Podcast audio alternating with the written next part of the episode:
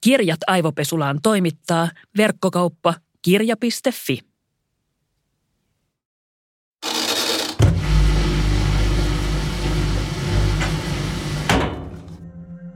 Matka Kiovasta Tchernobylin ydinvoimala alueelle kestää autolla pari tuntia. Tchernobylin voimalan alueella sijaitsee Pripyatin kaupunki, jonne vielä ennen sotaa tehtiin opastettuja kierroksia. Mä kävin Pripyatissa kymmenen vuotta sitten. Oli tosi yllättävää nähdä, että siellä alueella luonto suorastaan kukoisti, vaikka voisi ajatella, että sieltä löytyisi vain kuolemaa. Oli myös aika hiljentävää tajuta, että luonnolle oli suurempi merkitys sillä, että ihmiset poistu sieltä alueelta, kuin sillä, että maaperä säteilee. Pripyatissa näki, miten nopeasti luonto nielee ihmisen jäljet. Kolmessa vuosikymmenessä asfalttitiet kasvaa heinää. Betoni halkeilee, kun katoille lentäneiden puitten siemenet itää ja työntää juurensa huokoiseen betoniin. Pellot väistyy metsän tieltä kahdessa vuosikymmenessä. Ja tarvittaisiin vain 500 vuotta ilman ihmistä, että maapalloa joskus peittäneet metsät palaisivat –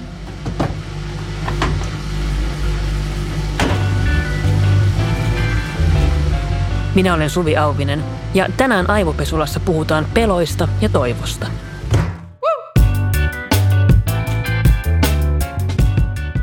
Vieraana mulla on sarjakuvataiteilija Johanna Auleen, jonka kirja Chernobylin koirat käsittelee elämän jatkumista –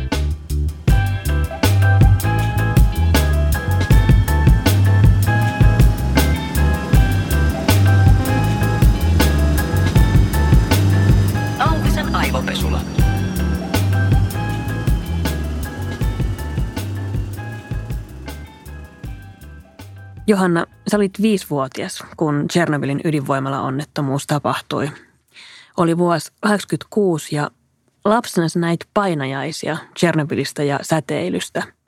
Ja sä aloit tuntea siihen myös outoa vetoa. Tämä outo veto, niin se alkoi paljon myöhemmin vasta. Mm. Että mulla oli lapsena tosiaan jostain syystä niin mielikuvitus lähtenyt laukkaamaan aika rajusti siinä niiden uutisten jollain tavalla saavuttaessa, mutta siitä huolimatta, että lapsia yritettiin suojella siltä uutisvirralta, mutta jostain ne vaan tuli ja en tiedä mistä mä kuulun, onko mä kuullut salaa jostain, kun aikuiset kuuntelee telkkaria tai onko mä kuullut joltain toiselta lapselta tai, mutta kuitenkin ne ajatukset lähti niin kuin laukkaamaan hirveän suuriksi ja valtaviksi ja pelottaviksi silloin ja kesti tosi pitkään, niin kuin oikeastaan ihan viimeiseen pari vuoteen asti ennen kuin mä rupesin tuntemaan sitä kohtaa minkäänlaista vetoa. Että sitä ennen se oli pelkoa ja semmoista niin kuin tietynlaista inhoa ja niin kuin kauhua, kun ei oikeastaan ymmärtänyt siitä asiasta vieläkään mitään, niin se, se oli vaan pelottava asia. Niin, lapset joka mm. tapauksessa aina kuulee uutiset. Kyllä. On joo. totta kai niin kuin mm. hyvä yrittää suojella lapsia, mutta, mutta voiko mm. siinä ehkä sitten tulla myös sellainen tilanne, että – että me jätetään lapsille selittämättä pelottavia asioita sen takia, että me yritetään niin. suojella niitä. Voi se olla, että mä en itse ollenkaan niin muista, millä tavalla asiat on mennyt mun kohdalla, koska siitä on niin paljon aikaa, että mä muistan pelkästään niin sen pelon. Mutta kyllä se varmaan ihan totta, että totta kai lapsille pitää niin puhua vaikeistakin asioista jollain tavalla niiden tasolla. Mikä sitten siihen vaikutti, että tämä Chernobyl alkoi vetää sua puoleensa aikuisena? No mä eksyin joskus 2018 loppuvuonna vahingossa katsomaan kuvia Pripyatista. Ja ne oli kummallisen kauniita kuvia siitä huolimatta, että ne oli samaan aikaan valtavan surullisia kuvia. Ja joku niissä rupesi vetoamaan ja vetämään puoleensa ja sinne vaan palasi uudestaan ja uudestaan katsomaan niitä, niitä kuvia. Pikkuhiljaa sitä mukaan, kun se tämmöinen niin kauhu rupesin käsittelemään sitä ja ymmärtämään paremmin, mistä on kysymys, niin se rupesi muuttumaan semmoiseksi niin kuin lempeämmäksi ja ystävällisemmäksi se olo, mikä siitä tuli siitä Tsernobylistä ja lopulta siitä tuli vähän niin kuin semmoinen niin kuin jopa viehättävä ja miellyttäväkin asia kummallisella tavalla. Tosiaan nämä kuvat, mitä Pripyatin alueelta Tsernobylistä on, vaikka mm. netissä saatavilla, niin niissä on jotain samaan aikaan pelottavaa ja kiehtovaa. Mä tunnistan ton täysin saman. Ja edelleenkin kun ajattelee niitä niin kuin autioita, katuja ja puoliksi romahtaneita mm. taloja, niin vähän nousee silleen hiukset pystyyn. Todellakin, joo. Mm, mikä sä luulet, että siinä erityisesti viehättää? Onko se se joku ajatus siitä just, että elämä jatkui silti vai onko se se, että me mennään kohtaamaan se ihmisten aiheuttama kauheus vai mikä, mikä siinä voi olla? No mä luulen, että se viehätys on just sitä elämän jatkumista ja sitä, kuinka se niin kuin menee rikki se kivi, joka tuntuu tässä näin ja nyt kun kävelee tuolla Hesan kaduilla ja missä vaan, niin tuntuu, että tämä on niin kuin tässä tosi pysyvästi, mutta se ei oikeasti ollenkaan ole. Että se rappeutuminen siinä ympäristössä, niin siinä on jotain valtavan kaunista ja siinä sellaisessa murenemisessa ja semmoisessa niin ajan pysähtyneisyydessä.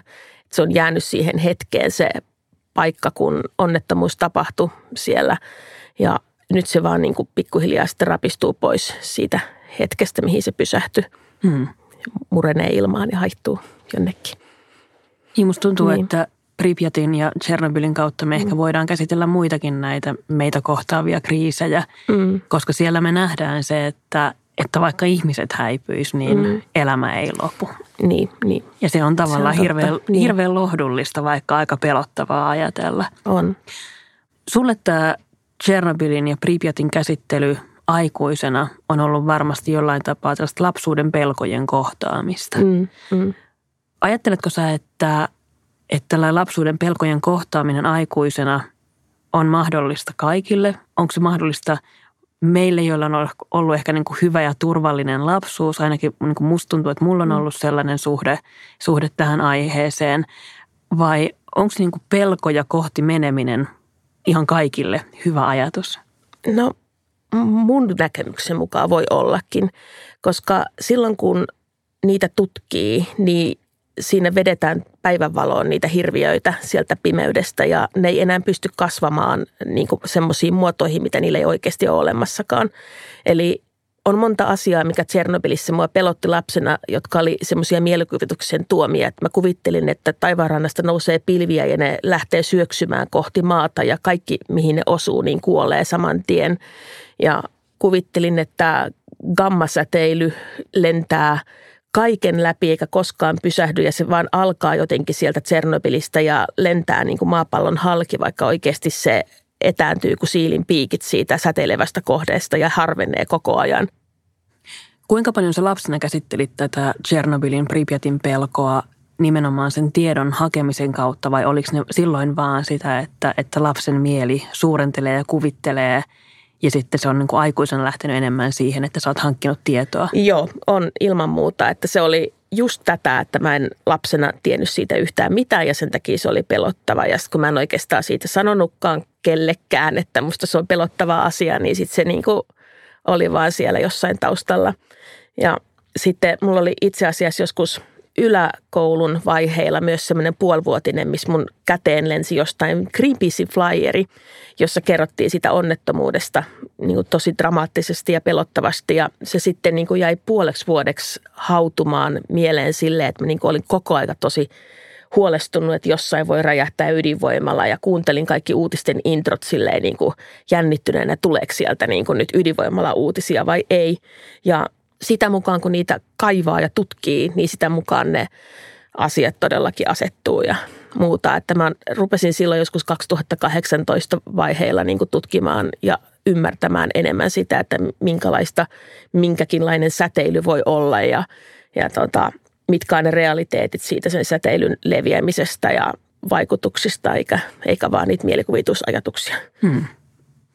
Joo, Mä oon ollut kaksivuotias silloin, kun Tchernobylin onnettomuus kävi ja mä oon mm. ollut siis liian pieni Joo, ymmärtämään niin. siitä mitään. Mutta mulla on ehkä ollut niin kuin muita noita niin kuin 80-luvun lasten klassikkopelkoja. Mä oon lapsena pelännyt juoksuhiekkaa ja mm. pallosalamaa. Oh. Ihan siis niin kuin todella niin. paljon, niin. mikä ei ehkä silleen niin kuin lahtelaisessa kerrostalolähiössä asuvalle lapselle Suomessa, mikä niin. juoksuhiekka niin. ei ole ehkä ihan niin kuin ykkösasia, niin. mikä tulee niin. ja minut syö. Mm. Mutta mutta mä luulen, että siinä oli ehkä niinku sama asia sikäli, että, että se oli jotain niinku käsittämätöntä, mm, mm. jotain mitä ei voi itse hallita, että on vaan joku, mikä tulee mm, ja sä et mm. voi sille mitään. Ja toki sitten myöhemmin, kun olen ottanut selvää juoksuhiekasta ja pallo, pallosalamoista, niin, niin olen tajunnut, että ne ei ehkä ole nyt ihan hirveän pelottavia niin, asioita. Niin, näinpä.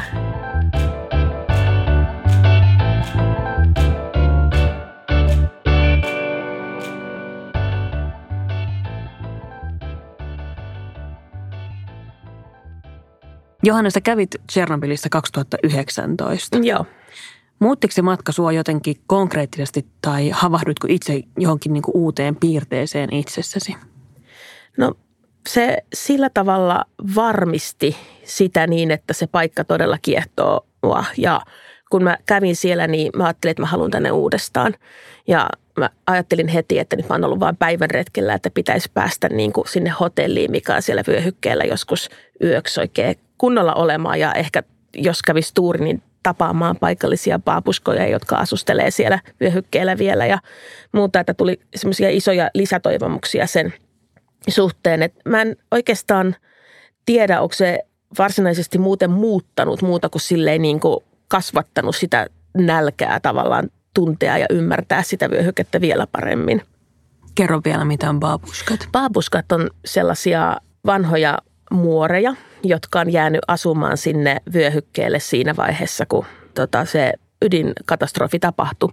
Että ne joko lähti pieneksi hetkeksi pois ja palasi takaisin mökkeihinsä tai jäi sinne suoraan, että eivät suostuneet lähteä. Ne on, melkein kaikki on naisia, että siellä on niin muutama sitten semmoinen mieskin, mutta paapuska on niin mummo, tarkoittaa mummoa, että melkein kaikki on naisia. Mistä luulet, että se johtuu, että ne on nimenomaan naisia, jotka sinne on jäänyt?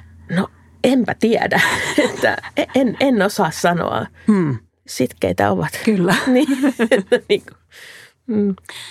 Chernobylin koirat on teos, jonka keskiössä on nimensä mukaisesti koiria, mm-hmm. mutta siinä puhutaan myös tosi paljon luonnosta ja ihmisistä ja ehkä niin kuin just siitä toivosta, joka saa näkemään elämää mm. yllättävissäkin paikoissa.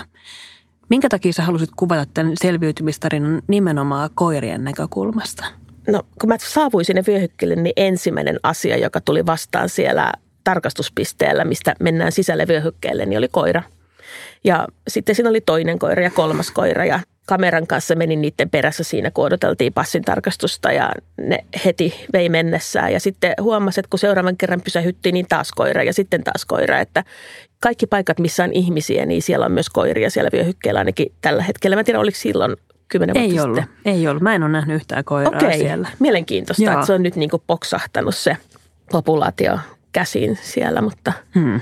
näin, että ne, ne vaan vetoaa, kun koirat on parasta, mitä mä tiedän muutenkin. Ja, ja sitten tota siellä, kun ne liikuttavat eläimet siellä asustelee sillä kummallisessa ympäristössä, niin se, se kyllä tota, kosketti syvästi.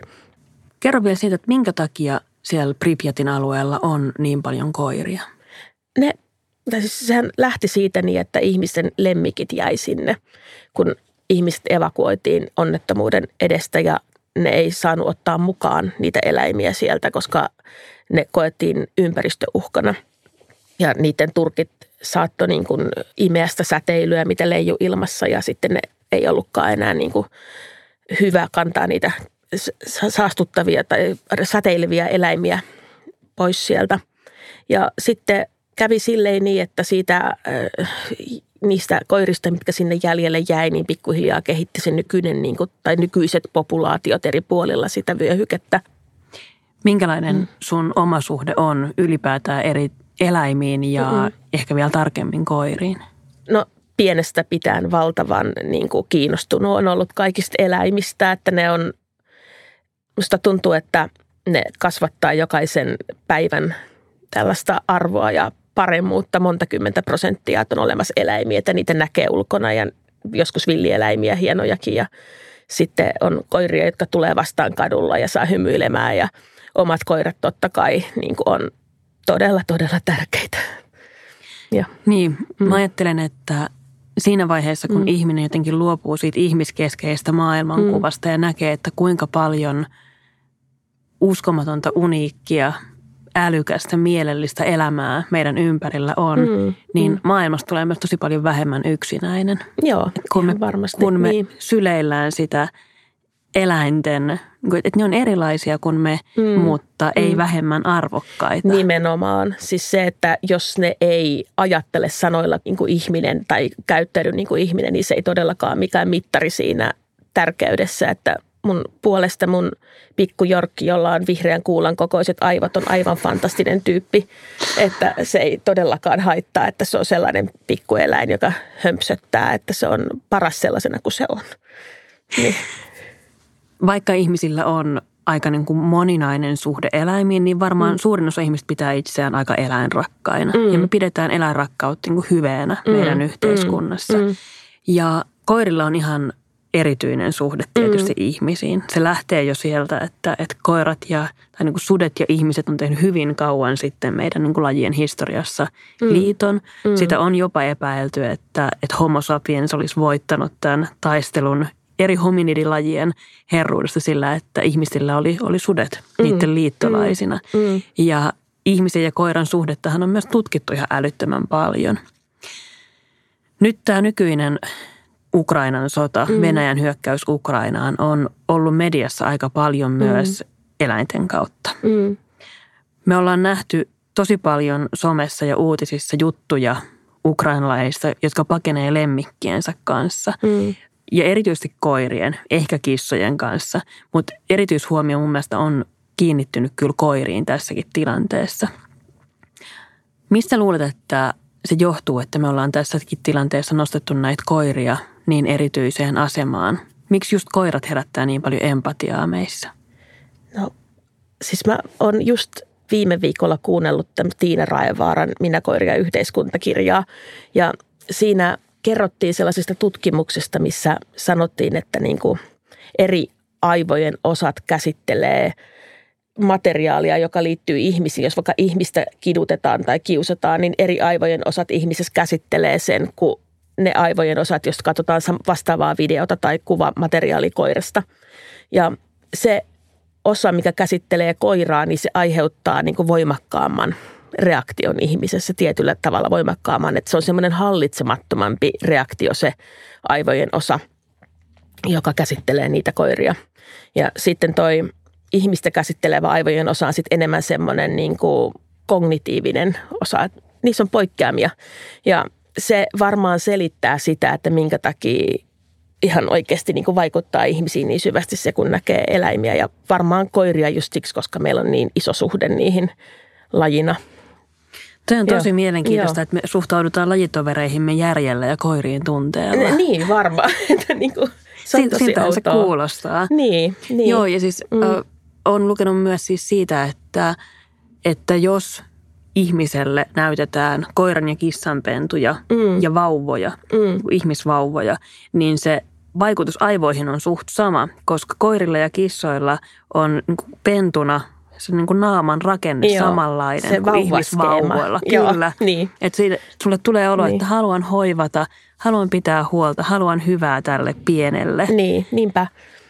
Se on mm. ihmeellinen, mitä evoluutio ihmisen aivoihin rakentelee, että, että ne on asioita, joille ei voi mitään, että pitää vaan hyväksyä se, että ne vaikuttaa ne niin, koirat niin. ja muut, että ei siinä ole mitään peiteltävää. Kyllä, mm. joo ja siis sen näkee mm. myös siis niin kuin – esimerkiksi uutisissa, että jos mm. on mitään, mitään uutisia, missä kerrotaan, että, että joku on vaikka pahoinpidellyt koiran, mm. niin siitä aina keskustelupastot täyttyy Kyllä. tappouhkaukset suunnilleen Kyllä. Tällä, tällaista Niinpä. ihmistä kohtaan. Niinpä. Ja samoin myös esimerkiksi elokuvissa on se, että, että jos, mm. jos tota, koiria kohtaa jokin paha onnettomuus, niin ihmiset reagoi siihen tosi mm. voimakkaasti. Kyllä. Ja todella siis se tämän HBOn julkaisema Chernobyl-sarja – niin siinä on semmoinen jakso, missä koiria sitten niin kuin tapetaan paljon. Ja se, mä oon huomannut keskusteluja, että ihmiset ei halua katsoa uudelleen sitä jaksoa, mutta muut voidaan katsoa, mutta se koiran tappojakso on niin kuin liikaa. Ja mä huomaan niin kuin itsestäni sen saman, että en mäkään sitä jaksoa, että se oli jotenkin niin raskas. Niin. Että se vaan jotenkin niin kuin tuntuu liian kovalta. Niin. niin. Ja käsikirjoittamisessa niin. on, on yksi mm. ohje on se, että, että jos sulla on alussa henkilö, joka mm. pelastaa eläimen, niin sen jälkeen se henkilöhahmo saa tehdä melkein mitä vaan, niin se on ihan ok, koska me ollaan päätetty, että tämä on hyvä. Niin tämä on hyvä Niinpä. ihminen. Nyt on, kyllä. Ja siinä vaikka niin kun mä mm. ymmärrän tosi hyvin, mäkin mm. siis mä rakastan koiria, mm. ähm, mutta mä ymmärrän tosi hyvin sen, että, että me koetaan empatiaa koiria kohtaan, mm. mutta tuntuu, että etenkin nyt tämän niin kuin uusimman Ukrainan kriisin mm. kohdalla se tilanne on ollut siis se, että Ukrainasta rajan yli mustat mm. ja ruskeat ihmiset ei pääse, mutta ihmiset mm. lemmikkiensä kanssa pääsee. Eikö tässä ole kyllä jotain niin. Niin kuin ihan on, hirveää? On, on, siis oikeasti. Siis kyllä niin kuin todella järjetöntä. Nyt on niin. ensimmäistä kertaa mm. on nähnyt just uutisia vaikka siitä, että Suomessa on perustettu vastaanottokeskuksia mm. ihmisille, jotka tulee lemmikkien mm. kanssa, mm. mikä on musta tosi hyvä. Joo. Mutta mm. sitten samaan aikaan se näyttää tämän mm. meidän koko esimerkiksi maahanmuuttokeskustelun mm. ihan niin kuin tosi oudossa valossa niin, että itse asiassa ikinä siis ei ollut kyse maahanmuutosta, mm. vaan siitä, että minkä värisiä ihmisiä me mm. otetaan tänne niin. pakolaisina.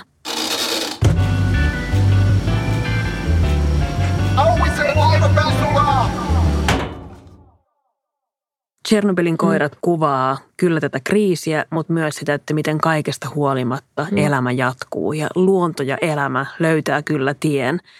Luonto selvii, kaikki lajit välttämättä ei. Ja Joo, tämä niin kuin meidän planeetta kyllä selviää. Mä ajattelen, että, että me ei olla esimerkiksi ihmiskuntana lähellä sitä pistettä, että me voitaisiin ikään kuin tuhota maapallo. Mm. Mä en ole sitä mieltä edes, että me oltaisiin lähellä sitä pistettä, että me tuhotaan ihmiskunta lajina. Mm. Me voidaan kyllä esimerkiksi ilmastokriisiä vaikeuttamalla aiheuttaa tilanne, jossa tosi monet tulee kärsimään. Mm, monet mm. ihmiset ja monet muunlajiset eläimet. Mutta planeetta kyllä selviää. Se on selvinnyt monista asioista ennen kuin me ollaan tultu tänne heilumaan. Ja Pripyat ehkä on niin pienoiskoossa kuva tästä, että mitä, niin. mitä tapahtuu sitten, jos me ihmiset hävitään. Luonto voi voida jopa paremmin. Niinpä. Mutta on kuitenkin ymmärrettävää, että ihmisten arjen keskellä voi olla tosi vaikea ottaa vastaan jatkuvasti huonoja uutisia esimerkiksi planeetan tilasta. Mm. Musta tuntuu, että nyt esimerkiksi 2022 alussa tuli uusin IPCC-raportti. Mä seuraan paljon niin kuin ympäristöuutisointia, mm. mutta mä en pystynyt lukemaan sitä. Musta tuntuu, että nyt Joo. on niin, kuin niin sellainen kognitiivinen ähky. Mä en voi ottaa vastaan yhtään huonoa uutista. Ymmärrän. Siis musta rupeaa tuntua aika samalta, että niin kuin tietää jo, että asiat on huonosti, niin pitääkö sitten vielä lukea lisää ja saada sitä läksytystä, kun viesti on jo perillä. Niin. Et, että tota, jos se tuntuu tosi pahalta lukea niitä uutisia nyt justin kaiken tämän muunkin päälle, mitä tällä hetkelläkin on. Että. Olen paljon miettinyt sitä, että, että jos nämä niin huonot uutiset, joita mm-hmm. me kohdataan – niin jos me ei enää jakseta ottaa niitä vastaan, jos me ei enää pystytä edes lukemaan niitä, mm. mutta silti meidän pitäisi toimia tosi nopeasti, jotta me voidaan pelastaa mm. meille tärkeitä asioita, mm. jotta me voidaan pelastaa ilmastoa esimerkiksi, niin jos se ei saa toimimaan, niin, niin mikä saa? Siis varmaan se, että joku asia tulee tarpeeksi lähelle. Ainakin musta tuntuu, että Ukrainan suhteen niin justi se, että niinku sen kokee – selvemmin, koska voi miettiä, että se on vähän niin kuin mä olisin voinut itse olla siinä. Niin se toivottavasti sen ei tarvitse tulla tarpeeksi lähelle ennen kuin havahdutaan, että että olisiko just sitten se niinku toivon ja empatian mm. sanoma se, mikä saa meitä toimimaan. Siinä kohtaa, kun me ei enää jakseta, jakseta ajatella yhtään sulavaa napajäätikköä ja hukkuvaa jääkarhua, niin olisiko sitten kuitenkin helpompi mm. ajatella vaikka just niitä meitä lähellä olevia koiria – että mm. olisiko se niin kuin empatia, minkä kautta me voitaisiin löytää joku uusi voima toimia planeetan mm. puolesta. Niin, se kuulostaa kaunilta ja hyvältä ajatukselta ja toivottavasti. Ja ehkä siinä just semmoinen tunteisiin vetoava äh, taide tai musiikki tai muukin voi ehkä auttaa, että se pystyy niin kuin pääsemään ihmisen sisälle paremmin. Hmm.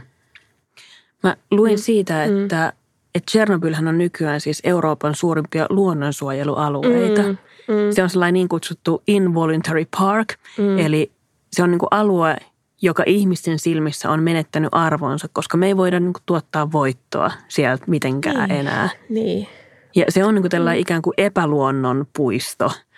Mutta se on musta hirveän kiinnostava ajatus, että, että joku alue, mm. joka me ollaan tehty meille elinkelvottomaksi, niin sillä voi olla kuitenkin sit valtavan monien muiden lajien mm. ää, asuinsijana oma sija täällä meidän maailmassa. Totta.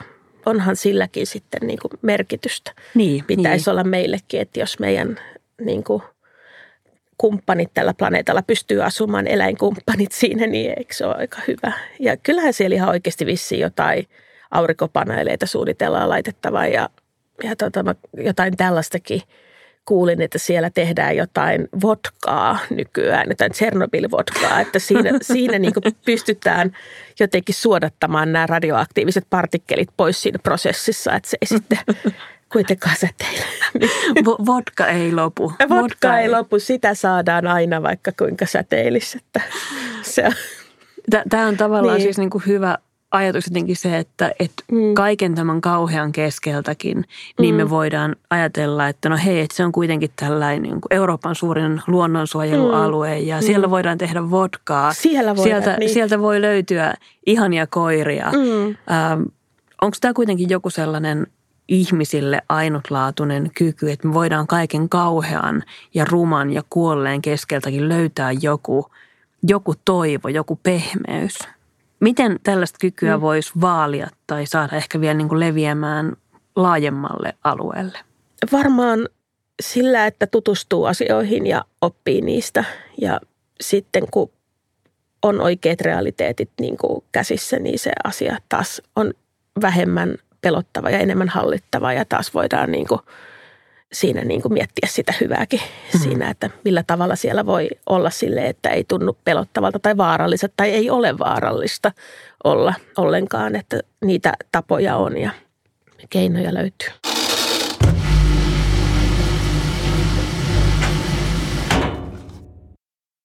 Johanna, kukaan ei mm. tietenkään halua tulla aivopestyksi, mm. mutta täällä Suvi Auvisen aivopesulassa me ajatellaan, että jokaisen ajattelu kaipaa vähän huuhtelua ja ravistelua. Ja, Jos sun pitäisi valita yksi henkilö, joka suorittaisi sulle aivopesun, niin kuka se olisi ja mikä olisi aihe? No se olisi Stephen Fry sen takia, että Stephen on kaiken mun käsitykseni mukaan tosi hyvä ja kunnon tyyppi ja ajattelee paljon ja on semmoinen viisas ja mukava ihminen. Ja aihe olisi se, että pääsis vähän sen vielä eroon sellaisesta niin kuin jäykistymisestä tällaisiin niin kuin mielipiteisiin. Et ehkä niin kuin varsinkin nuorempana on huomannut sen, että jos joku vaikka sanoo jotain, joka niin kuin taistelee jotain mun omaa eettistä ajatusta vastaan, niin se aika helposti niin kuin lentää silleen kaveripiiristä sitten pois. Mm.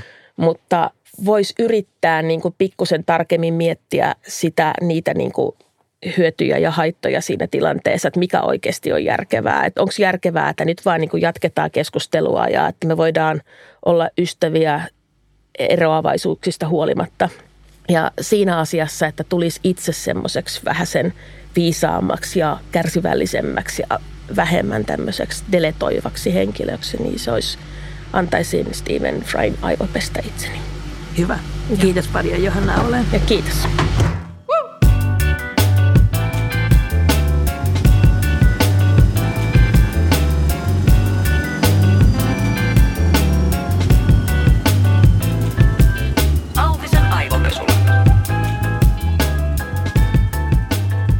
Auvisen aivopesulla.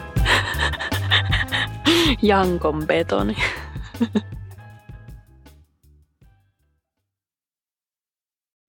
Kirjat aivopesulaan toimittaa verkkokauppa kirja.fi.